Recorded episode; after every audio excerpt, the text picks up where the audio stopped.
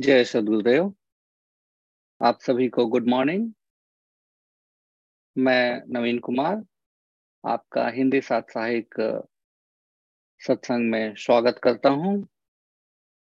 मैंने यह सत्संग एडिसन, न्यू जर्सी से ज्वाइन किया है। आप सबों का इस साप्ताहिक सत्संग में बहुत बहुत स्वागत। आजकल के इस जीवन में हम अपने शारीरिक, मानसिक, सामाजिक जरूरतों और जिम्मेदारियों में पूरी तरह से व्यस्त हो चुके हैं। और इस व्यस्तता में हमें एक सबसे महत्वपूर्ण चीज़ भूल ही गए हैं, वह है हमारी अपनी आत्मिक ज़रूरत। यह बड़े ही हर्ष और सौभाग्य का बात है कि हम सब अपने जीवन में विहंगम योग को जोड़कर अपने आत्मा की वास्तविक चेतन आवश्यकताओं को पूरा करने का प्रयास कर रहे हैं। सत्संग का अर्थ ही है सत्य का संग।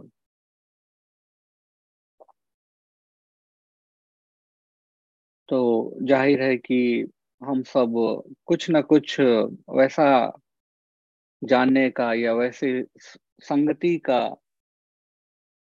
या संगति में जाने का प्रयास कर रहे हैं जहाँ पे सत्य की चर्चा है। सत्य क्या है? सत्य वह है जो नित्य हो, जिसमें कभी किसी प्रकार का परिवर्तन न हो, कोई ह्रास, विकास न हो, जो नित्य हो।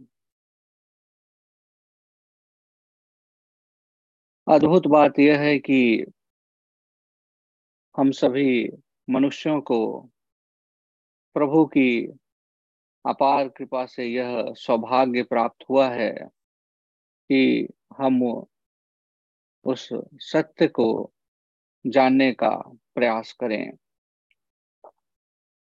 और उस सत्य को जाने जाने ही नहीं बल्कि अपने जीवन को सत्यमय बनावें। उस सत्य के प्रकाश में अपने इस बहुमूल्य जीवन को व्यतीत करें।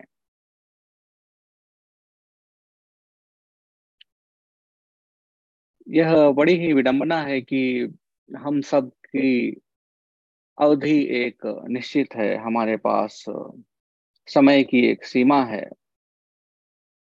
और इसी सीमा में हमें इस सत्य को जानना है। और यूँ कहिए तो अपने जीवन को, जो कि एक सीमित जीवन है, सीमित समय है जिसका, इस शरीर में, उसको हमें सही से इस सत्य के प्रकाश में गुजारना है। हमारा आज का यह सत्संग भी कुछ इसी विषय पर आधारित है, जहाँ पे हम चर्चा करेंगे कि इस बहुमूल्य मानव जीवन की प्राथमिकता क्या है? इसके बारे में हम विशेष चर्चा करेंगे आगे के क्रम में। तो चलिए, सबसे पहले हम आज इस सत्संग का शुरुआत करते हैं।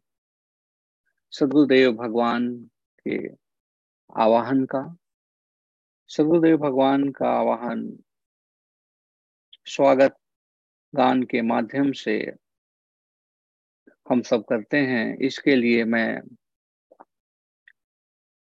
सूर्या जी से निवेदन करता हूँ कि वे स्वागत गान को सदगुरु के चरणों में अर्पित करें और उनका आवाहन करें। Over to you Surya ji. जय सदगुरुदेव। आज स्वागत नित्य गुरुवर संत शुभागम आइए आध्यात्म विद्या दिव्य ज्योति सोमरस बरसाइए दोष दुर्गुण दूर करके शुद्ध हंस बनाइए भेद गम गति ज्ञान गर्जन शक्ति द्वारा हटाइए खुले द्वारा शब्द सागर भक्त जन अनहवाइए जन सदा फल विश्व शिक्षक शान आन बचाइए शान आन बचाइए। आज स्वागत नित्य गुरुवर, संत शुभागम आइए। जय सदगुरुदेव। Back to you Naveen ji. आपका बहुत बहुत धन्यवाद, सूर्या जी। अब हम सभी सदगुरुदेव भगवान की उपस्थिति में उनके चरणों में विश्व की शांति और मंगल कामना हेतु प्रार्थना अर्पित करेंगे। मंगलगान को सदगुरुदेव भगवान के चरणों में अर्पित करने के लिए मैं पुनः सूर्या जी से आग्रह करता हूँ। Over to you Surya ji. जय सदगुरुदेव मंगल गान विश्व शांति नाम मंगल।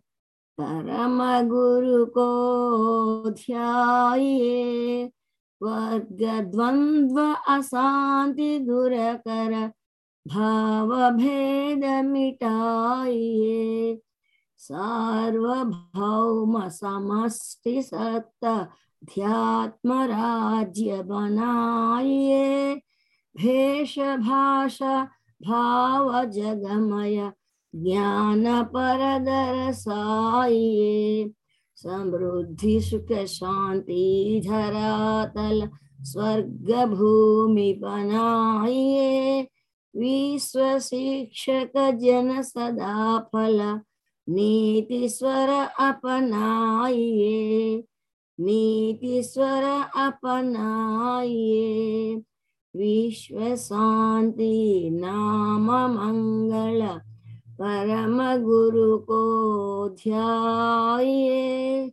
बोलो, सदगुरुदेव, भगवान की जय। Back to you, Naveen ji. आपका बहुत बहुत धन्यवाद, सूर्या जी। आपने बहुत ही भावपूर्ण वाणी में सदगुरु का आवाहन किया और उनके चरणों में विश्व की शांति एवं मंगल कामना हेतु प्रार्थना भी अर्पित किया। बहुत बहुत साधुवाद। अभी हम सब चलते हैं इस सत्संग के पहले पड़ाव पे, जहाँ पे हम सब अनुभव के बोल के माध्यम से कुछ विशेष चर्चा करेंगे। हम सभी इस बात से ज़रूर ही सहमत होंगे कि किसी का अनुभव या कोई संस्मरण जो कि जीवंत है, जिसको, जिस घटना को किसी ने जिया है, उसका हमारे मानस पटल पे एक विशेष ही प्रभाव पड़ता है। और यह हमें जीवन जीने का एक विशेष दिशा प्रदान करता है। और साथ ही साथ यह हमारे समझ में भी बहुत ही आसानी से आ जाता है, जो कि काफ़ी समय तक हम याद भी रख पाते हैं। तो चलिए इस क्षण हम चलते हैं अब अनुभव के बोल की ओर। आज मैं इसके लिए आमंत्रित करना चाहूँगा, सदगुरुदेव भगवान के अनन्य शरण, शिष्य, साधक, उपदेष्टा, प्रचारक। राधे श्याम, अंकल जी को, जिनका हम सब पर बहुत ही बड़ा, यूँ कहिए तो कि जिन्होंने हमें बहुत ही लाभान्वित किया अपने इस ट्रिप में यूएस के ट्रिप में, और उनका ट्रिप यह ट्रिप यहीं पे इस वीक ही खत्म हो जाएगा अगले ट्रिप में, फिर वो आएँगे। तो हम सब विलंब न करते हुए उनके समय का विशेष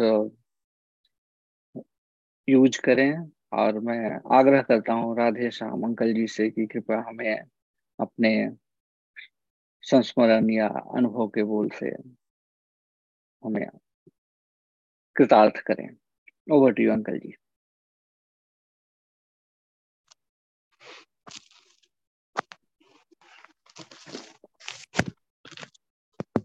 सभी को जय सदगुरुदेव। सच्चिदानंद स्वरूप है।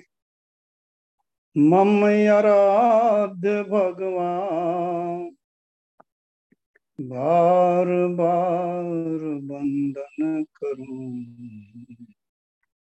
युक्ति भेद रत ज्ञान।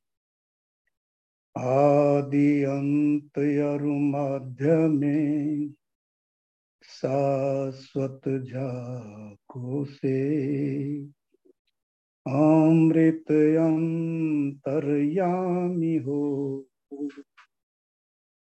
नमो नमो ममते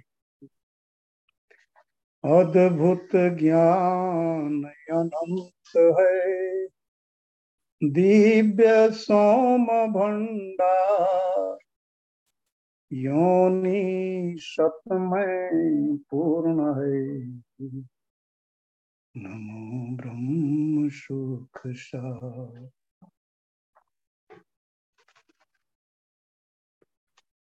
व्यक्त व्यक्त अनंत श्री सदगुरुदेव भगवान के चरण कमलों में कोटि कोटि नमन।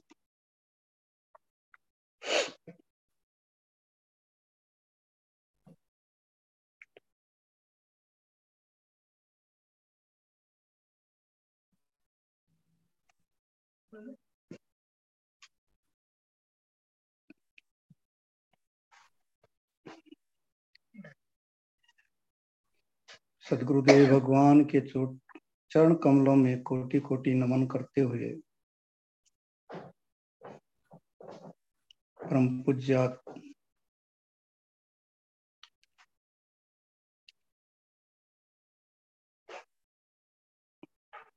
आदरणीय माता जी के चरण कमलों में कोटि कोटि नमन। आदरणीय उत्तराधिकारी संत प्रवर जी के चरण कमलों में कोटि कोटि नमन एवं संत श्रोमणी नामदेव जी महाराज के चरण कमलों में कोटि कोटि नमन करते हुए सभी गुरु भाई बहनों को मेरा जय सदगुरुदेव।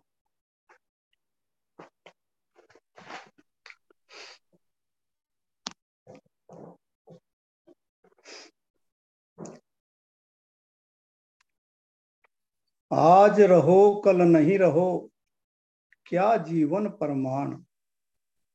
अंध जीव क्यों भूल हूँ, भजले पुरुष पुराण। काया कंचन की बनी, माटी में मिल जाए। जन्म मरण चक्कर पड़ो, हाथ मीज पछिताए। विषय न फल, नर देह का हे मति मंद गंवार। खोजो सदगुरु शरण में मिले खुलत द्वार। ये स्वरवेद की वाणी क्या कहती है? जीवन का मुख्य उद्देश्य इस शरीर में रहते रहते प्राप्त कर लेने में ही सार्थकता है।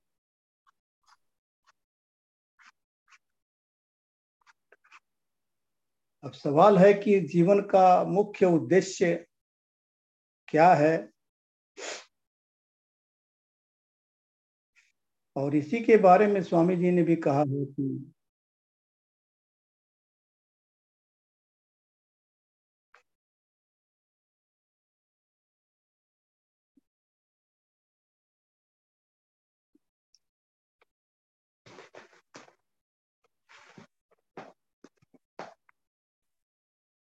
लक्ष्य बनाओ प्रभु मिलन। जीवन का उद्देश्य प्रभु प्राप्ति सब प्राप्ति है, अन्य कछु नहीं से। और ये सब संभव है कैसे? किस तरीके से? इसके संभव होने का तरीका एकमात्र विहंगम योग में ही है। विहंगम योग छोड़ के और किसी में नहीं है।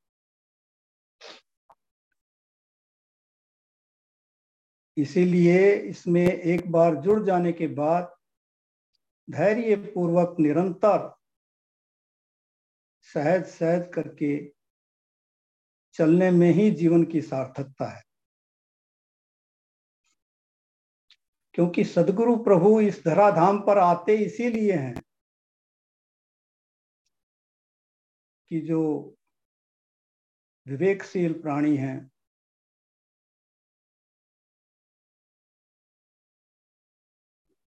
उनका उद्धार करने के लिए।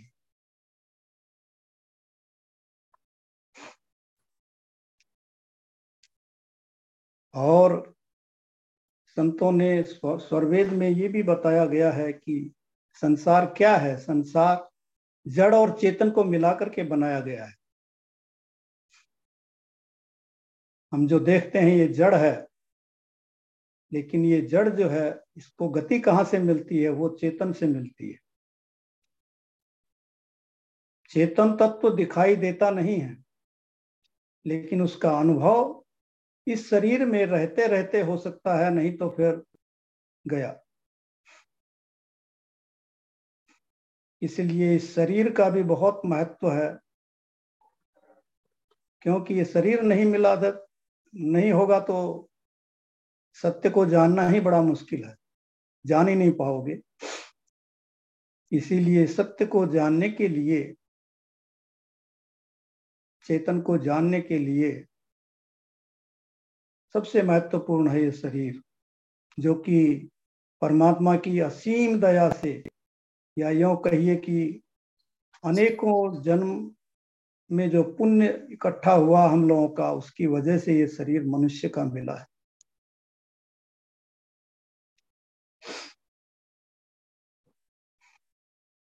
तो अब इसको सार्थक बनाने के लिए विहंगम योग में भी हम लोग जुड़ गए हैं। सदगुरु भी मिल गया है। अब अपनी ही दया अपने ऊपर करना यही एक कार्य बाकी रहा है। और इसी में धैर्य पूर्वक सबको चलते रहना है। जीवन में ऊंच नीच तो आएगा ही, इसे कोई रोक नहीं सकता, क्योंकि ये हमारे कर्मों का ही फल है।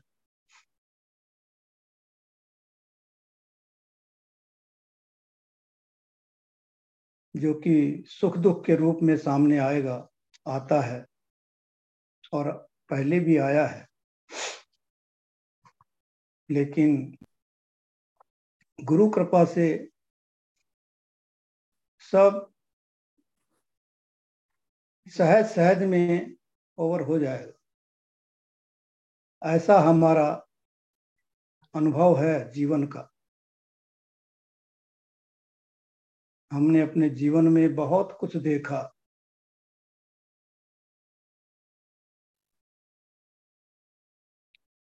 और सदगुरु कृपा से कहाँ से कहाँ हम पहुँच गए, उनकी दया से समझिए। नहीं तो अमेरिका में आने का क्या मतलब? इंडिया के एक गाँव के अंदर रहने वाला आदमी को अमेरिका दिखा दे रहे हैं स्वामी जी, और इससे बड़ी क्या बात होगी प्रकृति में? बाकी ये भी विश्वास है पूरा कि अंतिम यात्रा भी ठीक ही होनी चाहिए। और सदगुरु प्रभु ने तो कहा ही है, एक जन्म दो जन्म में करत योग अभ्यास। जन्म अनेक उत्थान में जीवन मुक्ति पदभास। तब तो उन्हीं के ऊपर है। ले जाएँगे भी वही, पहुंचाएँगे भी वही।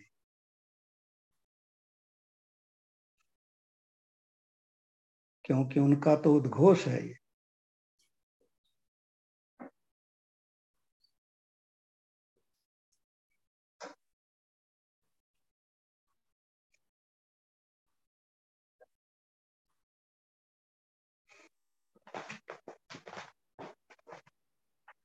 उद्घोष की क्या लाइन है? अद्भुत यही कह दें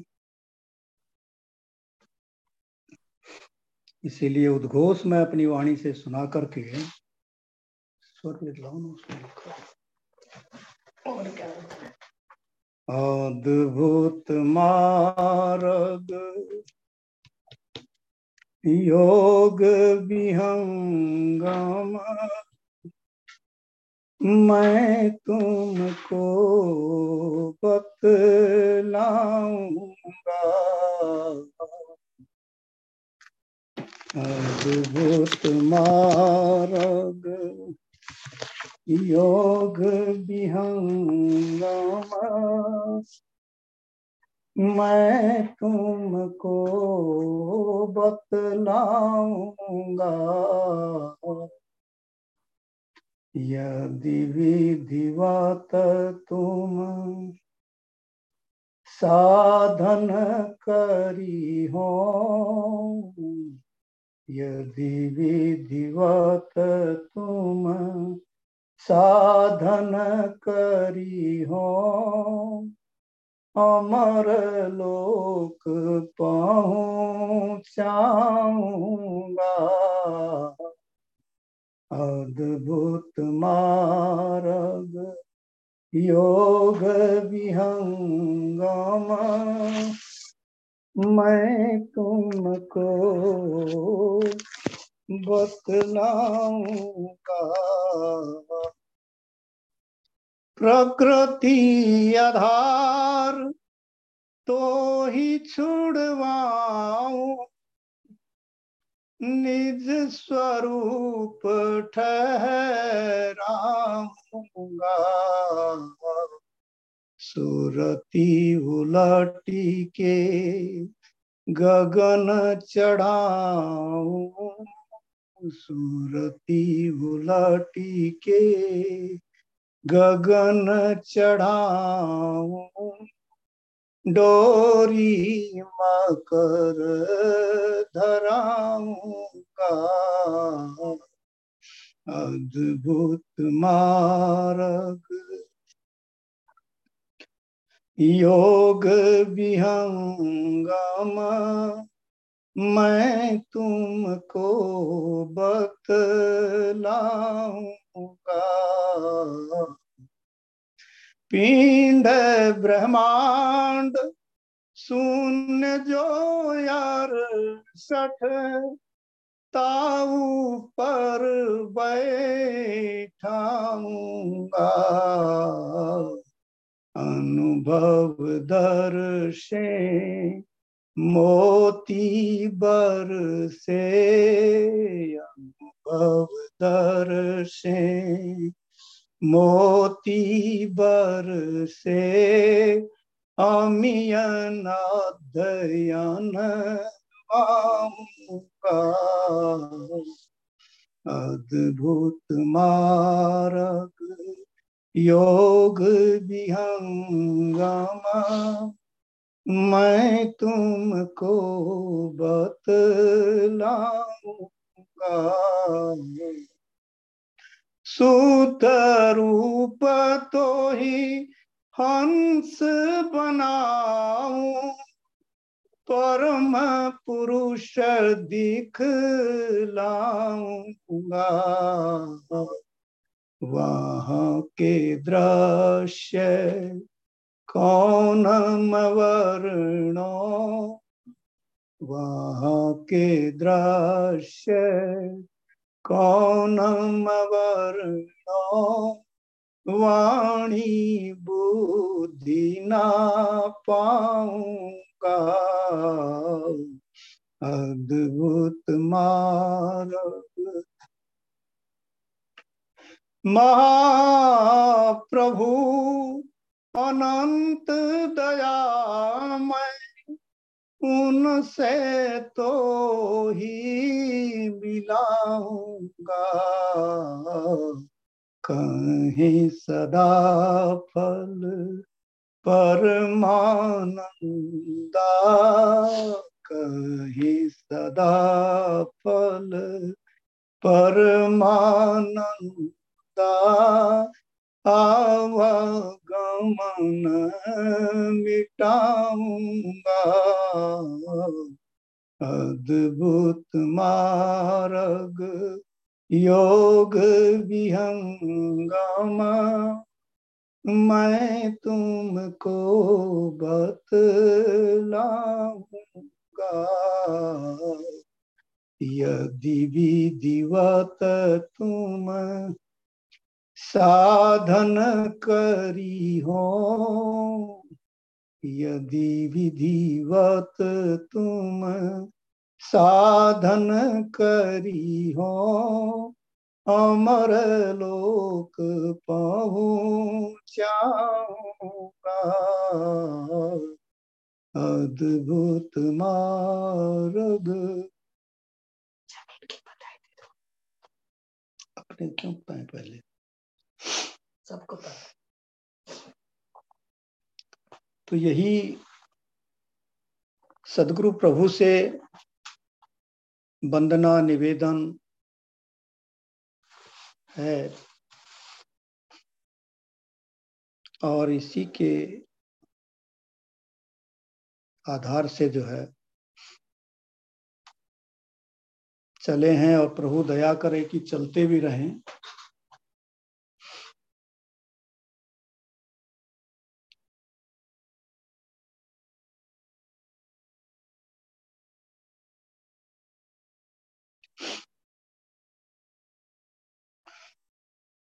बस यहीं पर मैं अपनी वाणी को विराम देता हूँ। बोलिए, जय सदगुरुदेव भगवान की ओवर टू नवीन। आपका बहुत बहुत धन्यवाद अंकल जी। आपने बड़े ही सटीक वाणी में हम सबको सदगुरु की महत्ता के बारे में बताया और यह भी बताया कि जो शिष्य शरणागत सदगुरु की सेवा में अपने आप को समर्पित करता है, उसको क्या नहीं प्राप्त होता? आपने यह भी बतलाया कि आध्यात्मिक उन्नति तो होती ही है, साथ में भौतिक जगत में भी बहुत कुछ मिलता है। कैसे कोई गाँव का आदमी जिसने कभी सोचा भी नहीं था कि हाँ मैं अमेरिका जाऊँगा, उसको प्रभु की कृपा से एक बार नहीं बार बार अमेरिका की भूमि पे आकर हम सभी को मार्गदर्शन करने का स्वामी जी की तरफ़ से शक्ति मिला, आशीर्वाद मिला और इसमें हम सभी लाभान्वित हुए और सदगुरु प्रभु से प्रार्थना है कि जल्द ही आपका अगला ट्रिप फिर से लगे और हम सब बार बार आपको सुने, लाभान्वित हो। आप वहाँ पे तो इंडिया में तो सेवा में रत हैं ही। यहाँ पे भी आप आकर हम सभी को अपना ज्ञान, अनुभव प्रदान कर हमें लाभान्वित करते रहें। और इसी के साथ अब हम सब चलते हैं सत्संग की अगली कड़ी में। जो कि आज का विषय है हमारा मानव जीवन की प्राथमिकता, जिसके बारे में अभी राधे श्याम अंकल जी ने भी बतलाया। और हमारा मानव जीवन जो है वो बहुत ही सीमित अवधि का है। और इसी सीमित अवधि में हमें विचार करना है सिर्फ़ विचार ही नहीं करना है, अपने जीवन को सही रास्ते पे ले चलना है, जिससे कि हमारा जीवन सफल हो। सदगुरु प्रभु ने स्वरवेद में लिखा है, मानव उत्तम देह को पाकर लक्षण जान ही न मुख्य उद्देश्य से सो दुख जीवन मान। हमें प्रभु की असीम कृपा से यह मानव जीवन मिला है। हम इसका लक्ष्य जाने और अपनी प्राथमिकता जाने कि इस जीवन में कौन कौन से मुख्य पड़ाव हैं जिन्हें कि हमें पा लेना है। इसके बारे में आज हम विशेष चर्चा करेंगे। आज के हमारे जो प्रवक्ता हैं, उनसे आप सभी परिचित होंगे। वे सदगुरु के अनन्य शरण, शिष्य, साधक, प्रचारक, जिन्होंने नॉर्थ कैरोलिना में सदगुरुदेव भगवान की ज्योति कई घरों में जलाई है और जलाने का प्रयास कर रहे हैं। हमारे योगेश क्षीर सागर जी तो चलिए विलंब न करके हम उनसे इस विषय पे विशेष चर्चा करते हैं।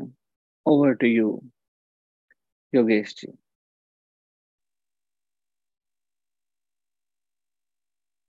अखंड मंडलाकार व्याप्तं येन चराचरम्। तत्पदं दर्शितं येन। तस्मै श्रीगुरुवे। मायालोकचुडाय कर। चेतनलोक निवास। सदगुरुता को जानिए। भक्ति मुक्ति ते ही पास। प्रेम भक्ति सदगुरु करो। सदगुरु अलख लखा प्रथम मिलन गुरु फिर प्रभु।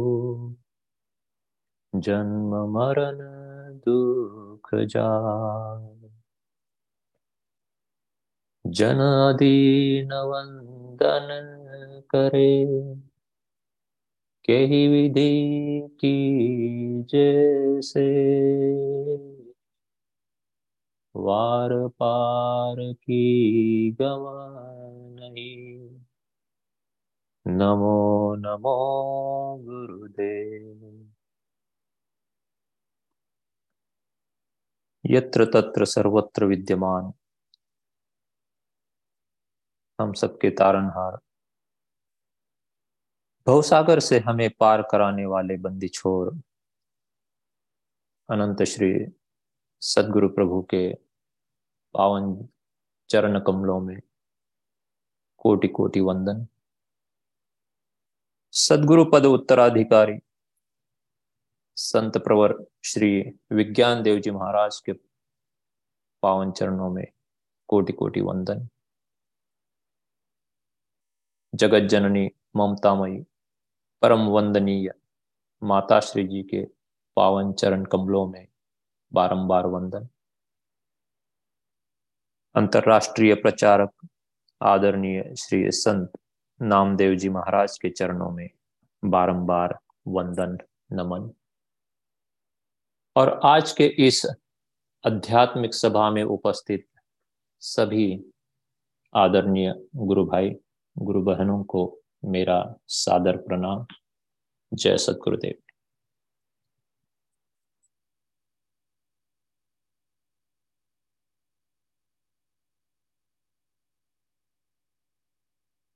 आज का जो विषय है मनुष्य जीवन की प्राथमिकता, इस विषय पर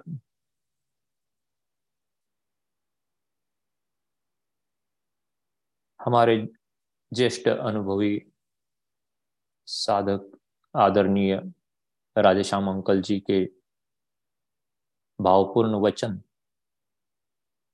और तत्पश्चात आज के सत्संग के यजमान श्रीमान नवीन जी ने जो अपने शब्द रखे, वो इस विषय को एक दिशा प्रदान करते हैं।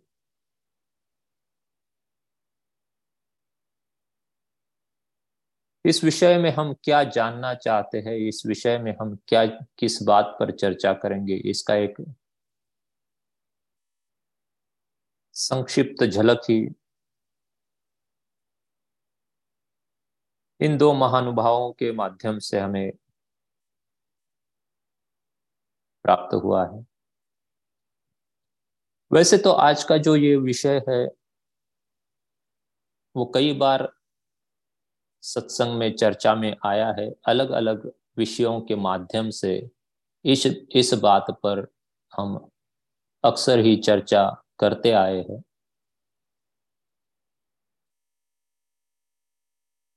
परंतु यही तो सत्संग की विशेषता है। कि सत्संग के माध्यम से हम उन विषयों पर बार बार चर्चा, स्मरण, विवेचन, चिंतन करते हैं, ताकि उस विषय से जो हमें मार्गदर्शन, जो हमें प्रकाश प्राप्त होता है, उसी से यह जीवन जो है वो शुद्धता में आगे बढ़ता है। सत्संग यही तो कार्य करता है। सत्संग को इसीलिए तो एक साबुन की तरह कहा गया है, जो इस आत्मा के ऊपर जो मैल चढ़ी है, उस मैल को ही वो धो देता है।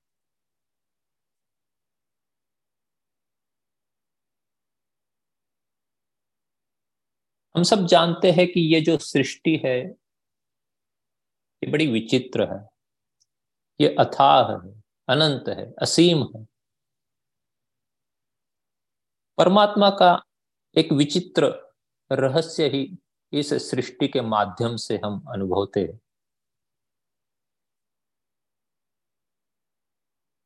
आप, मैं या कोई आध्यात्मिक व्यक्ति ही सिर्फ़ इस सृष्टि के बारे में जानने के लिए लालायत नहीं रहता, बल्कि लगभग हर मानव को इस सृष्टि के बारे में जानने की उत्सुकता सदियों से रही है।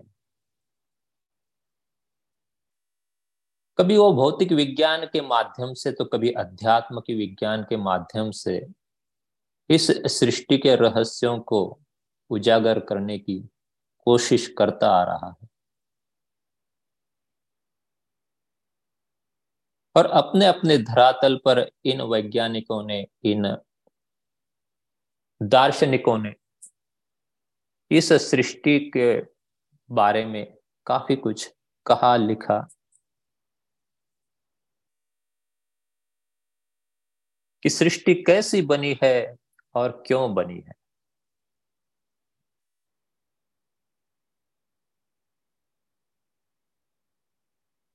हम इस राज को अगर अध्यात्म के माध्यम से, विहंगम योग के सिद्धांत के माध्यम से देखें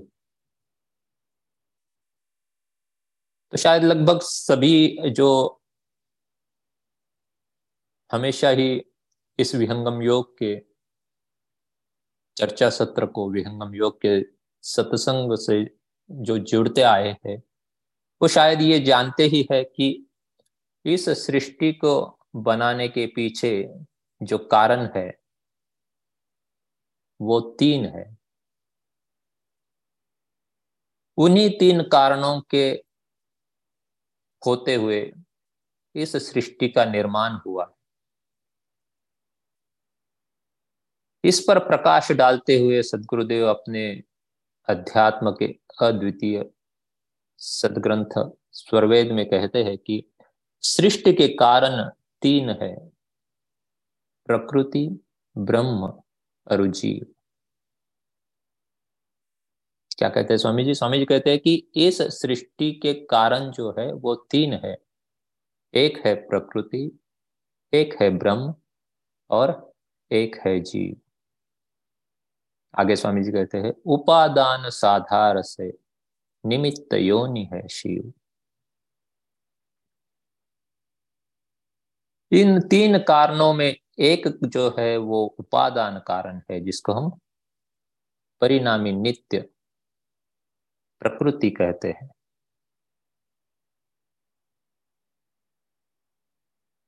एक जो है वो निमित्त कारण है। बिना इसके प्रकृति से सृष्टि का सृजन होना असंभव है। वह जो निमित्त कारण है, वही ब्रह्म है। इन दो कारणों के अलावा और एक कारण है, जिसके लिए वो सृष्टि बनी है। वो कारण जीव है, जिसको हम साधारण कारण बोलते हैं। इन्हीं तीन कारणों से प्रलय के पश्चात परमात्मा के इक्षण संकल्प से उन निष्पंद परमाणुओं में अक्षर ब्रह्म की ध्वनि के कारण, उसके उद्भव के कारण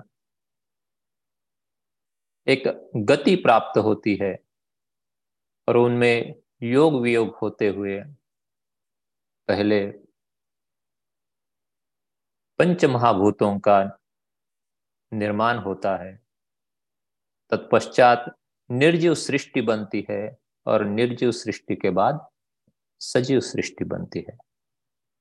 यह विहंगम योग का सिद्धांत सदगुरुदेव ने बड़े ही सखोलता से स्वरवेद में इसका विवेचन किया है। अब जब सृष्टि के कारण का हम अभ्यास कर चुके हैं तो ये लाजमी है, ये स्वाभाविक है कि अगर परमात्मा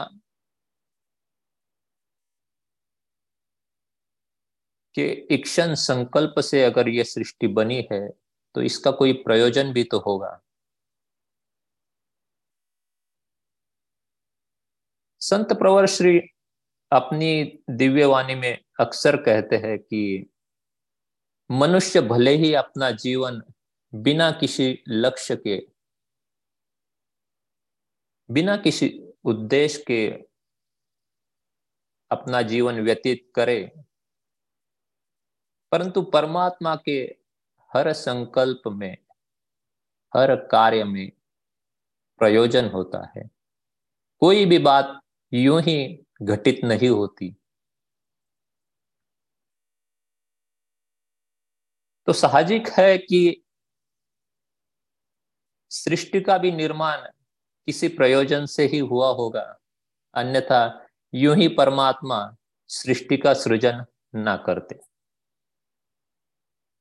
तो इस सृष्टि के प्रयोजन क्या है? स्वामी जी कहते हैं कि सृष्टि के दो प्रयोजन हैं। एक है भोग और दूसरा है अपवर्ग। तो जो साधारण कारण है इस सृष्टि के निर्माण के पीछे जिसको हम जीवात्मा कहते हैं उस जीवात्मा के लिए ही इस सृष्टि का निर्माण हुआ है, ताकि वो जीवात्मा अपने भोगों को भोग ले, वो फलों को प्राप्त करे और फिर अपवर्ग मतलब मोक्ष की मुक्ति की प्राप्ति करे। इन्हीं दो प्रयोजन के लिए इस महान अथा अनंत सृष्टि का निर्माण हुआ है। अब हम सब ये भी देखते हैं कि यह सृष्टि जो है बड़ी विचित्र है। अगर हम अपने इस पृथ्वी ग्रह की ही बात करें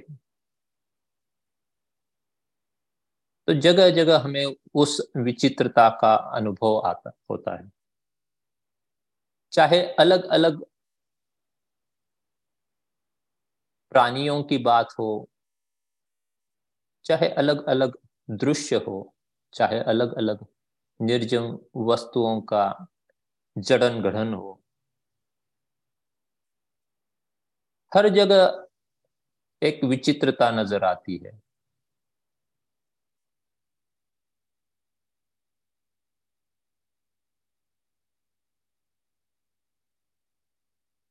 हमारे ऋषियों ने इसी को कहा है कि कर्म वैचित्र्यात सृष्टि वैचित्र्य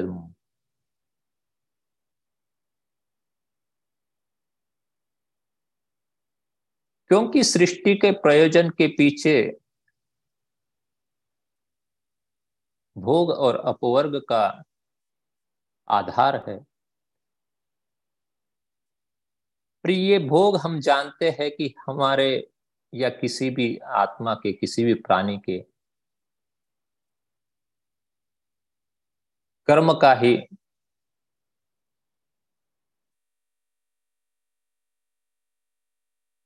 जो कारण है वो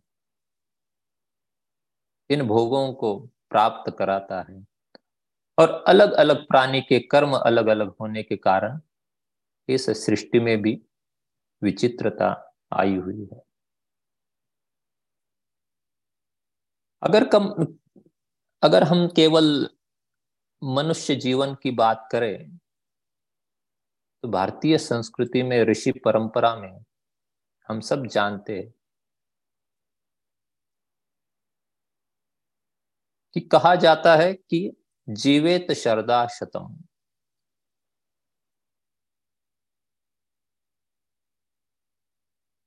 नवीन जी अपनी शुरू के शब्दों में हम सबको बता रहे थे कि ये जो मानव जीवन है, इसका जो समय है वो कैसा है?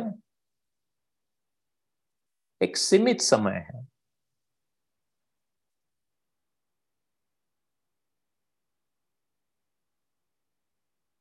एक ठाराविक अवधि है। उसी अवधि में मनुष्य को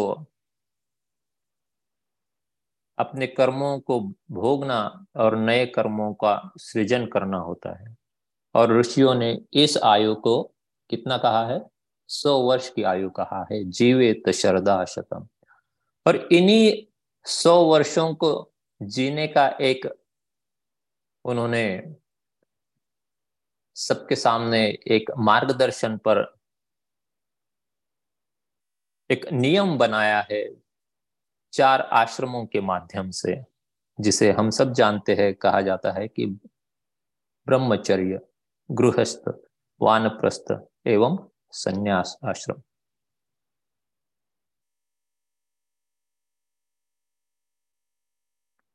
विहंगम मार्ग की ये बहुत ही बड़ी उपलब्धि है कि विहंगम योग के माध्यम से हम गृहस्थाश्रम में रहते हुए भी वानप्रस्थाश्रम और संन्यास अनुभव कर सकते हैं। उतनी क्षमता वह कला उस गृहस्थ संत के अंदर आ जाती है कि वो गृहस्थी में रहकर, घर में रहकर वो उस बाकी दो आश्रमों का भी समय व्यतीत करें योग्य तरह से। स्वरवेद में स्वामी जी कहते हैं कि बाहर भीतर त्याग है, सो विरक्त मम संत। गृहस्थ त्याग अंतर करे, बाहर संग्रह पंथ।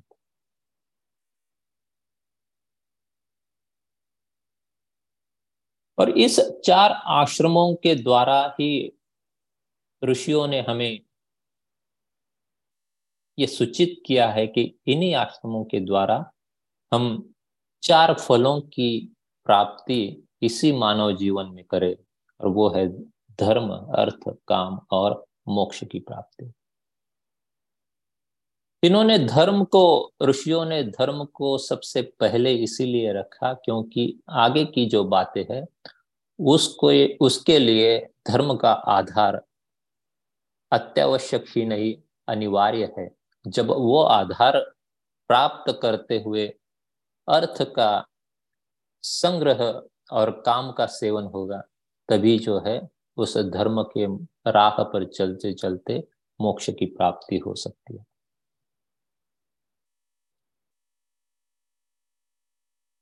हमारा जो ये जीवन है, यह एक प्रवाह है, एक ऐसा प्रवाह जो कभी न रुकने वाला, ना ही कभी पीछे मुड़ने वाला।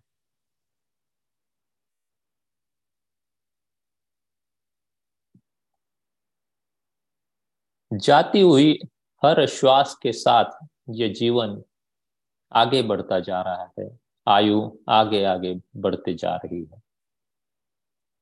इस जीवन प्रवाह में हम सुख और दुख का हास्य, रुदन का। उत्कर्ष और पतन का, एवं सफलता और विफलता का भी अनुभव करते हैं।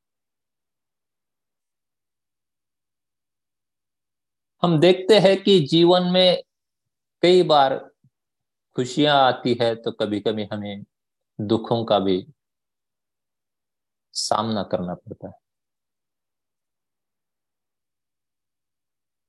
ऋषियों ने कहा है कि जीवन में ये जो भौतिक सुख है, इन सुखों के पीछे भी या सुखों में भी चार चार प्रकार के क्लेश चार चार प्रकार के दुख भरे हुए होते हैं।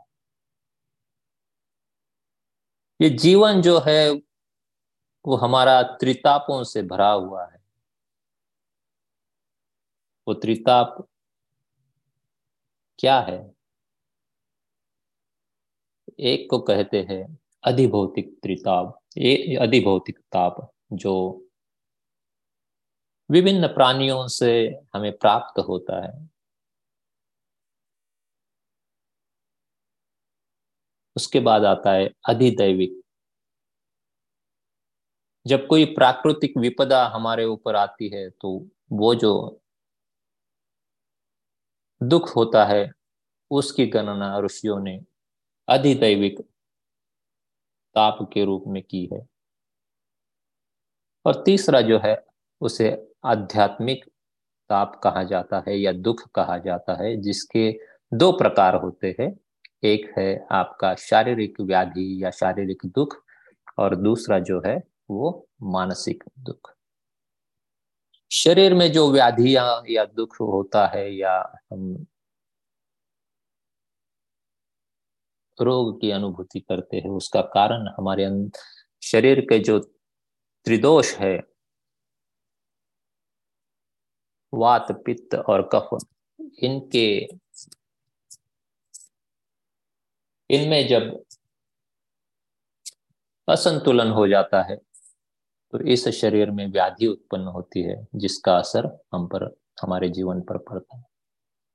वैसे ही काम, क्रोध, मद, मोह लोभ, अहंकार, इन सारों के कारण हम कई बार मानसिक दुख को भी प्राप्त करते हैं। तो इस प्रकार से अगर हम देखें तो हमारा ये जीवन जो है उसमें क्षण भर के लिए सुख और अनंत के लिए दुख की ही प्राप्ति हमें होती है।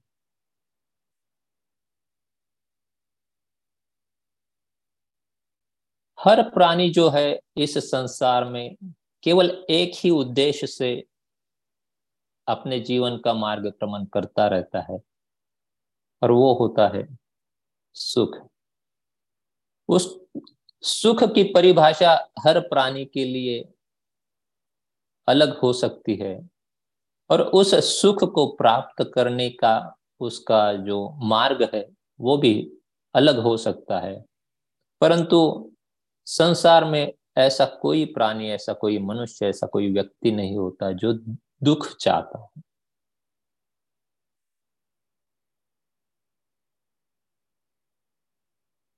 क्योंकि ये जो आत्मा है,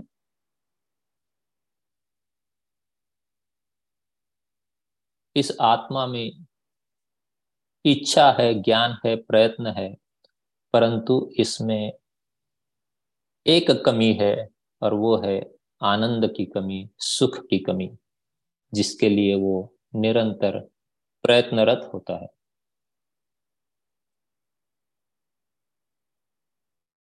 परंतु जीवन में जिन सुखों को हम प्राप्त करने के लिए अपना जीवन व्यतीत कर देते हैं, उसके बारे में स्वामी जी कहते हैं कि जामे सुख तुम जानते, सो है दुख का रूप। सत सुख सुख जाना नहीं ताते पर भवकूप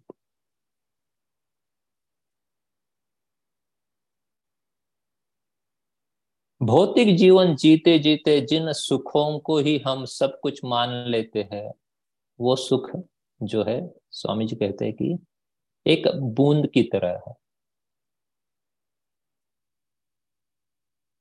अमृत कुंड हिलोल से एक बूंद गिर आए, सोई बूंद छनी प्रकृति में।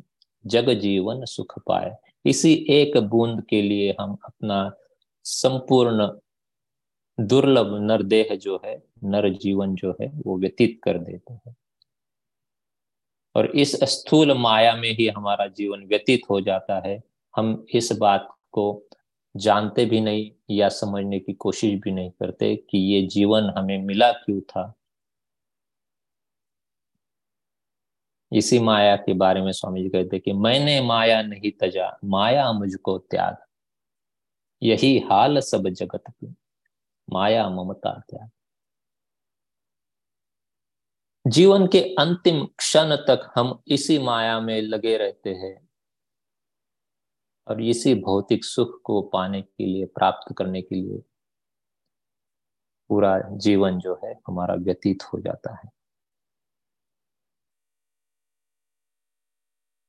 इसीलिए तो संत प्रवर जी अक्सर अपनी दिव्यवाणी में कहते हैं कि जीवन जीने में ही जीवन चला जाता है। इस मानव जीवन का उद्देश्य क्या है? लक्ष्य क्या है? यह सोचने के लिए या इस पर आगे बढ़ने के लिए हम लोगों के पास समय ही कहाँ होता है? हम कहाँ से आए हैं? क्यों आए हैं? और जाना कहाँ है? कितना सुंदर अपनी दिव्यवाणी में अक्सर संत प्रवर जी कहते हैं कि एक लकड़ी के टुकड़े की तरह यह जीवन जो है, वो प्रवाह में बहता जाता है, दिशाहीन होकर।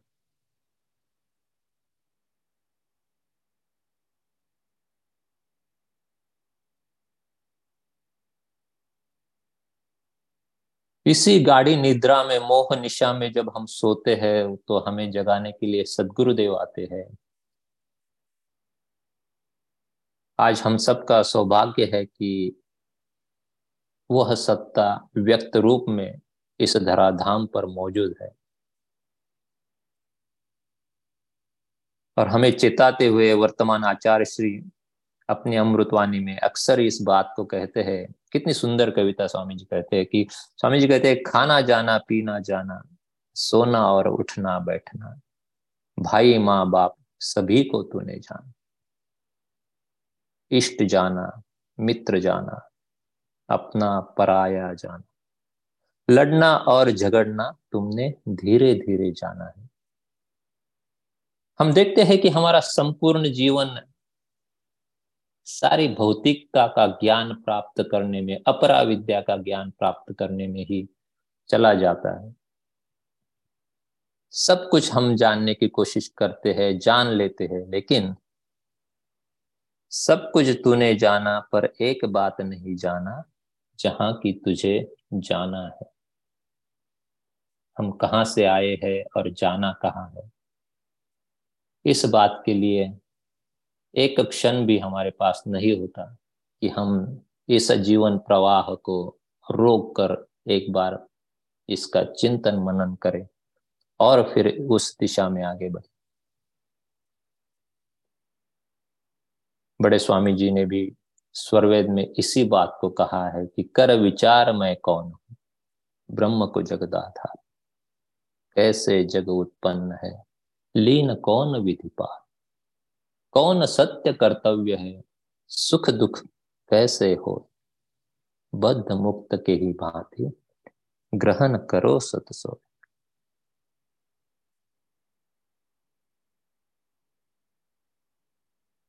आज हमारा पूरा जीवन जो है, बाहर बाहर ढूँढने में ही, बाहर बाहर खोजने में ही निकल जाता है। जिस प्रकार से कस्तूरी मृग। उस कस्तूरी की सुगंध को ढूँढने के लिए अपना पूरा जीवन व्यतीत करता है वन वन भटकता रहता है और कभी ये जान नहीं पाता कि वही कस्तूरी उसकी नाभि में है और उसी की सुगंध को वो पा रहा है। हमारे अंदर ही अंतरात्मा रूप में वो परमान, परमात्मा मौजूद है। वो आनंद मौजूद है। वो सुख जिसकी चाह में हम चौरासी लाख योनि में भटकते हैं, वो सुख हमारे अंदर है, परंतु हम क्या करते हैं? बाहर बाहर खोजते अंतर की सुधिना ही और इसीलिए उस सत्ता को आना पड़ता है।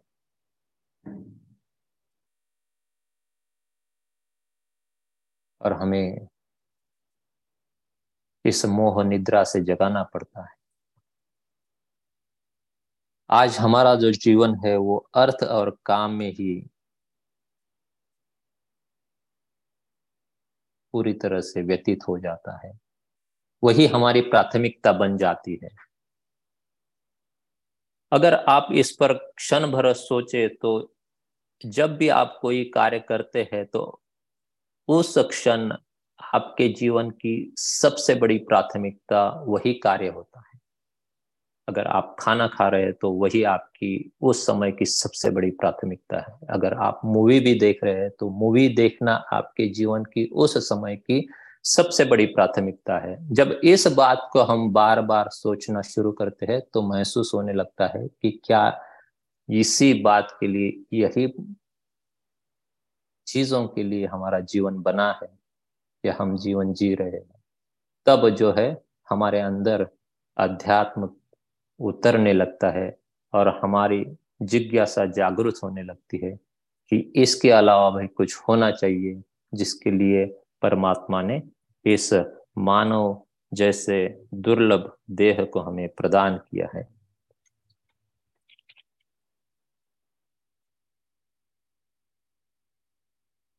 मनुष्य में और मनुष्यतर प्राणियों में क्या फ़र्क है? यही तो फ़र्क है कि वो सारे जो है, वो केवल और केवल भोग योनिया है, जबकि मनुष्य जो है, उसके पास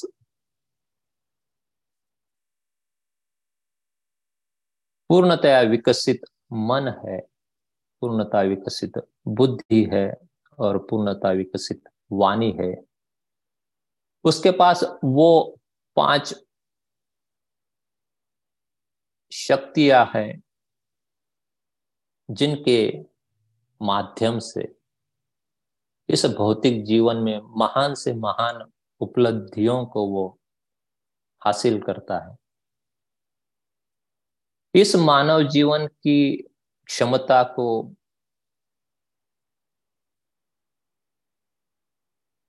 बताते हुए स्वामी जी स्वरवेद में लिखते हैं कि मानव शक्ति के बाहर अन्य कार्य कोई ना ही जो बाहर है, सो पुरुष का सर्वशक्ति जय मान।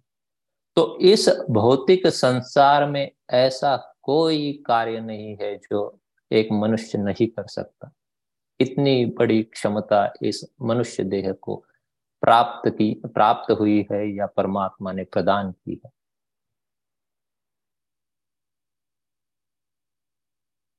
तो कमी किस बात की है? कमी इसी बात की है कि आज भी हम उस मोह निशा में समय बिता रहे हैं और उस प्राथमिकता को नहीं समझ रहे हैं। इसलिए स्वामी जी कहते हैं कि लक्ष्य बनाओ प्रभु मिलन, जीवन का उद्देश्य।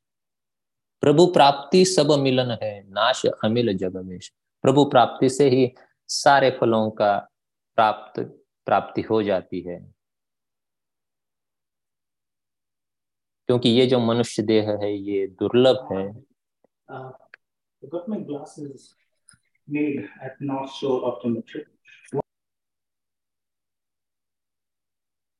इस नरदेह से ही सब कुछ प्राप्त होने वाला है। सब साधन नरदेह है। ज्ञान मोक्ष कर द्वार। देव सदा फल सफल कर। जीवन जन्म संहार।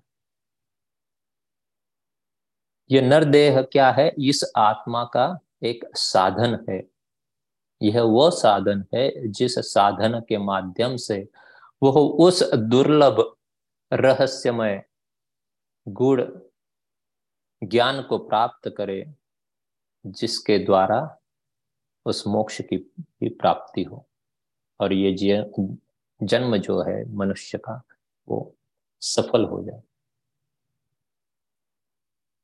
बार बार स्वामी जी स्वरवेद के माध्यम से इस आत्मा को जागृत करने का काम करते हैं, हमें आवाहन करते हैं, हमें सचेत करते हैं। स्वामी जी कहते हैं कि विषय न फल नर देह का, हे मति मंद अभाग, देव सदा फल गुरु कृपा पाहु विमल विराग। स्पष्ट लिखा है स्वामी जी ने कि विषय न फल नर देह का। जिस अर्थ और काम में ही हमारा पूरा जीवन व्यतीत हो जाता है, वो विषय आसक्ति, वो विषय भोग इस नरदेह का फल नहीं है। उसको प्राप्ति के लिए ये नरदेह नहीं है। हे मतिमंद अभागी मनुष्य।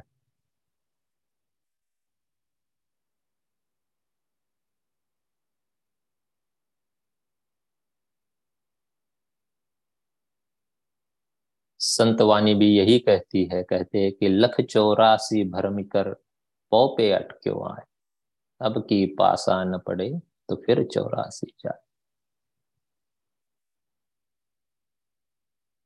अगर हम इस सृष्टि के निर्माण और प्रलय की भी बात करें तो सृष्टि का जो कार्यकाल होता है, वो कई अरबों वर्ष का होता है और उसमें मनुष्य देह हमें मिलता है।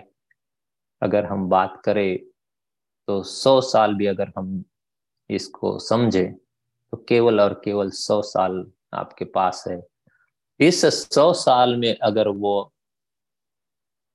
जिस बात के लिए ये प्रभु का प्रसाद हमें मिला है, वो अगर हम नहीं प्राप्त कर पाए तो वो चौरासी लाख यूनिया हमारा इंतज़ार कर रही है कि हम फिर उसमें जाए और जन्म और मृत्यु के उस चक्र को, उस दुखमय चक्र को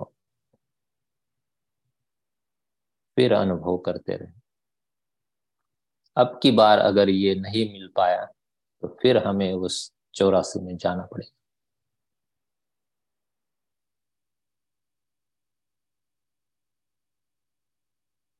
तो अगर हमारी चेतना जागृत होती है और हम इस सर्वोच्च लक्ष्य को समझने लगते हैं तो फिर इसको प्राप्त कैसे करें?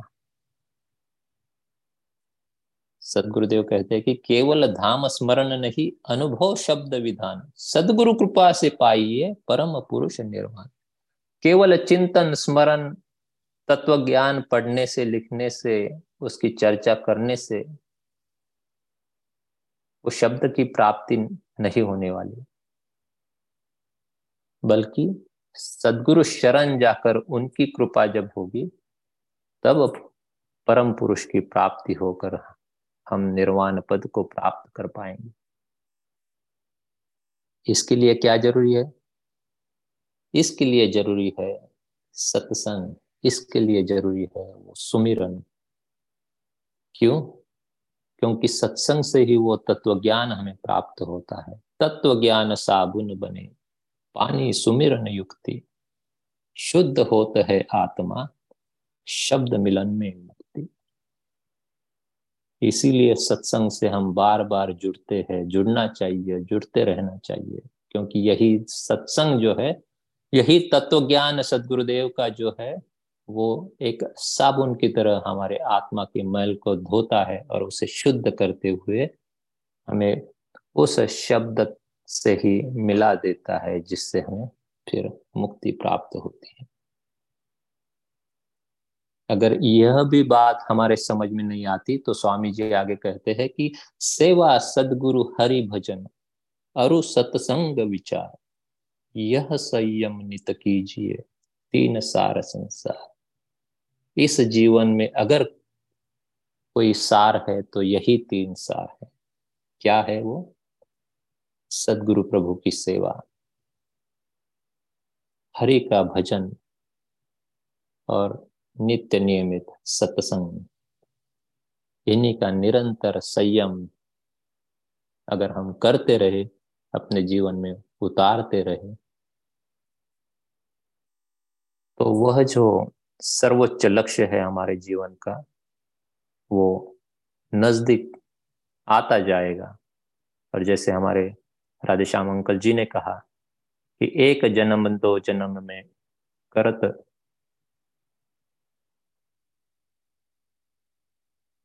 अभ्यास जन्म अनेक उत्थान में आ, मैं पूरी तरह से मुझे याद नहीं लेकिन जब हम इस सदगुरु के आधार से इस मार्ग पर चलते रहते हैं तो अगर एक जन्म में उसकी प्राप्ति ना हो तो सदगुरु हमें फिर वो मानव का चोला देते हैं, फिर वो ज्ञान हमें प्राप्त होता है और जहाँ पर साधना हमारी छूटी थी, वहीं से आगे साधना भी मिलती है और वो जो जीवन का उत्थान है, वो जो परम लक्ष्य है उसकी प्राप्ति सदगुरुदेव करा देते हैं।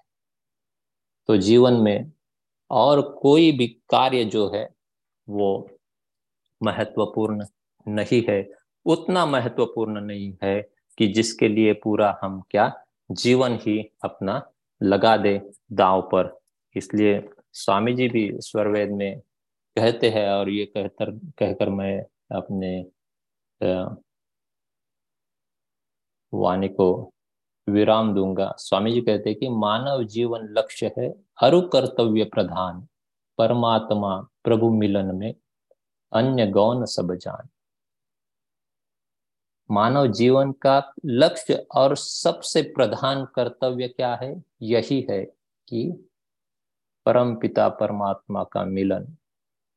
अन्य सारे जो कर्तव्य है, वो क्या है? गौन कर्तव्य है।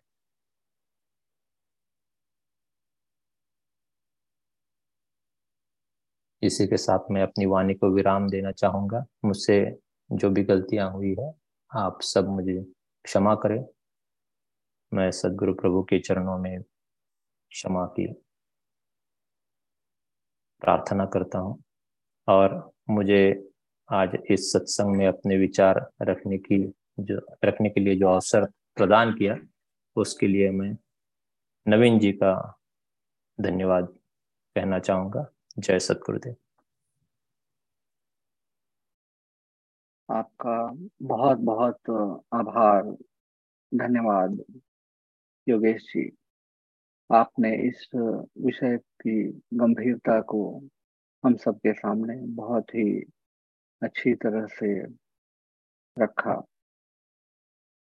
सृष्टि के प्रादुर्भाव से लेकर इसके प्रयोजन उसके बाद ऋषियों का जो मत है, सदगुरु का हमारे जीवन में जो महत्वपूर्ण स्थान है, सुख दुख जिसकी प्राप्ति के लिए यह जीवन निरंतर बहा जा रहा है, हमारे जीवन में जो उतार उतार चढ़ाव आ रहे हैं, हमारे जीवन की जो आज की प्राथमिकता बन गई है उन सभी बिंदुओं पर आपने बहुत ही सुंदर तरीके से चर्चा की और इसके बारे में हमें बताया कि हमारा जीवन किस तरह से हो।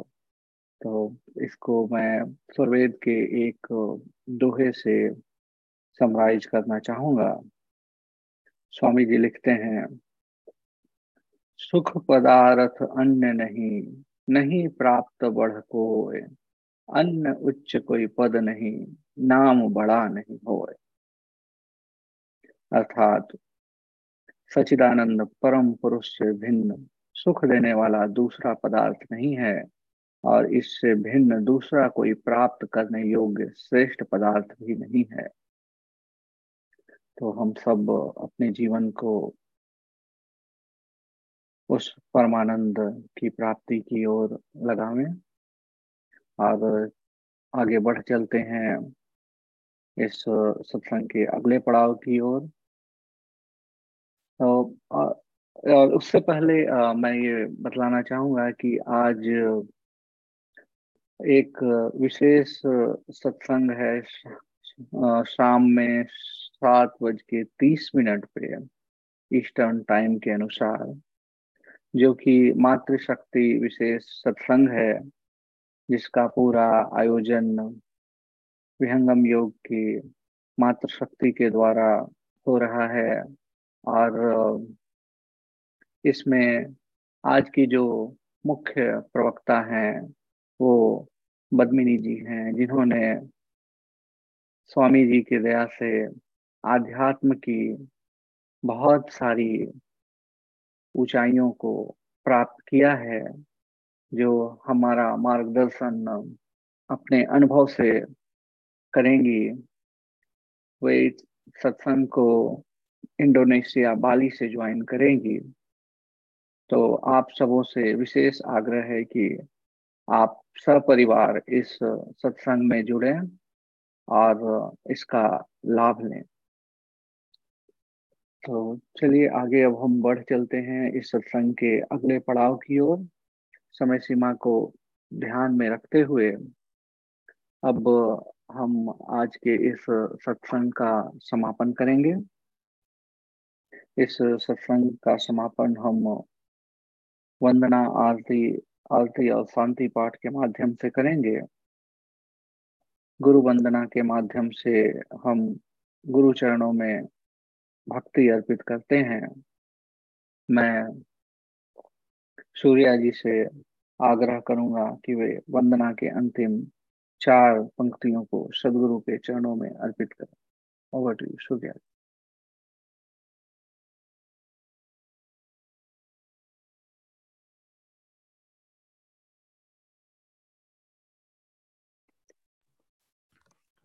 वंदना। प्रभु कल्प संत समाज उत्तम, सर्वधर्म आचार्य है। जिमिनाध्य आश्रित सिंधु के है विश्व पथमय कार्य है।